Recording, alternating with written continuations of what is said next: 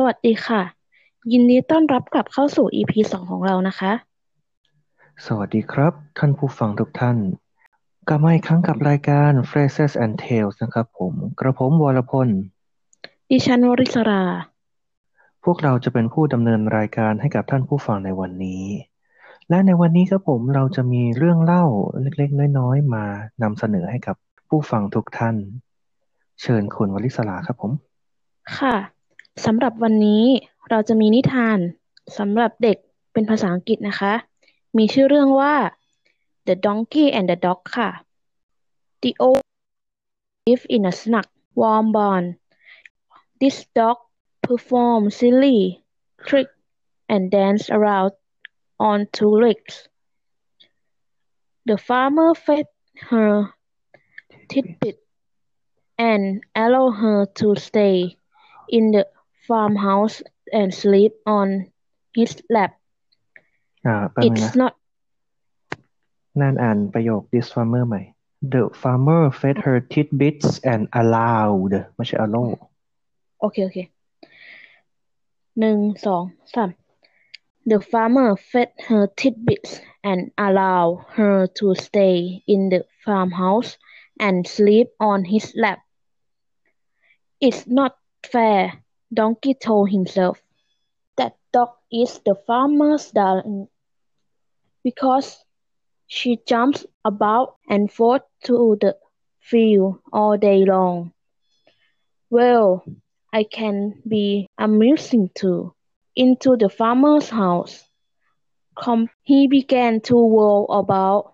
Have you ever seen a big awkward donkey trying to dance around on two hooves?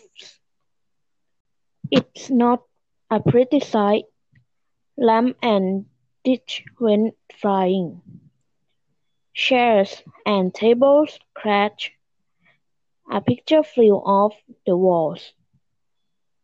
Then Donkey began to roll over on the carpet and do other silly tricks,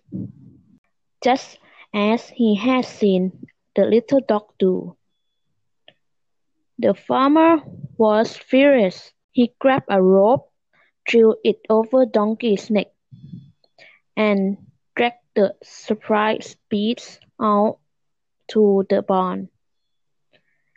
There he tied the donkey up into the stall. No more oat for you, he declared. And from now you will have to work twice as hard. Perhaps then you will be too tired to make mischief. ครับผม ว้าว ก็เป็นเรื่องที่น่าสนใจ พอตัวเลยทีเดียวนะครับผม แล้วก็ยังมีคำศัพท์ที่ไม่ค่อยได้เห็นบ่อยในภาษาไทยอีกด้วยนะครับ จริงหรือเปล่าคะ แล้วคุณได้คำศัพท์อะไรบ้างคะคุณวรพล ก็อย่างแรกเลยนะครับผม คำศัพท์คำว่าสนัก ค่ะ คำนี้นี่ในสังคมของชาวต่างชาติที่เขาใช้ภาษาอังกฤษเราจะได้เจอบ่อย แต่ว่าคนไทยเราจะคุ้นเคยกับคำว่า hug มากกว่านะครับผมก็คือการเข้ามาชิด เข้ามาประชิดอบอุ่นในอ้อมกอดนั่นเอง ค่ะ เป็นคำที่เข้าใจง่ายดีค่ะ ส่วนคำต่อไปก็คำว่า dainty dainty คำนี้ก็ คำต่อไปนะคะคำว่า hoof ค่ะ ก็จะแปลว่า เท้าสัตว์ก็ได้นะคะ ใช่แล้วล่ะครับผม hoof นี่จะเรียกเป็นอ่าเท้าสัตว์ที่ไม่ใช่อุ้งมือ ไม่ใช่อุ้งเท้า แต่ว่าเป็น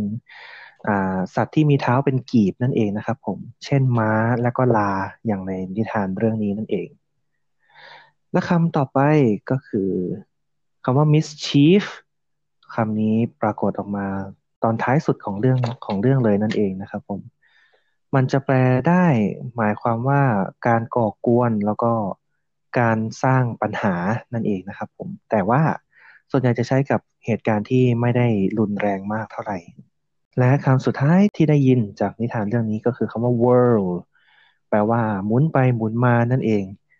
คำนี้เราอาจจะได้ยินตอนเกิดเหตุพายุ พายุหมุนเราก็จะได้เห็นคำว่า whirlwind นั่นเองนะครับผมลมหมุนนั่นเอง ว้าว ได้คำศัพท์หลากหลายคำเลยนะคะ วันนี้ ใช่แล้วล่ะครับผม จบลงไปแล้วนะครับผมสำหรับนิทานเรื่อง นิทานเรื่อง The Donkey and the Dog ค่ะสำหรับวันนี้ ก็ได้รับคำศัพท์มากมายจากนิทานนะคะ ก็ขอจบรายการไว้แต่เพียงเท่านี้ ดิฉันวริศรา กระผมวรพล ขอจบรายการแต่เพียงเท่านี้แล้วพบกันใหม่ในตอนต่อไปค่ะ ขอบคุณค่ะ สวัสดีครับ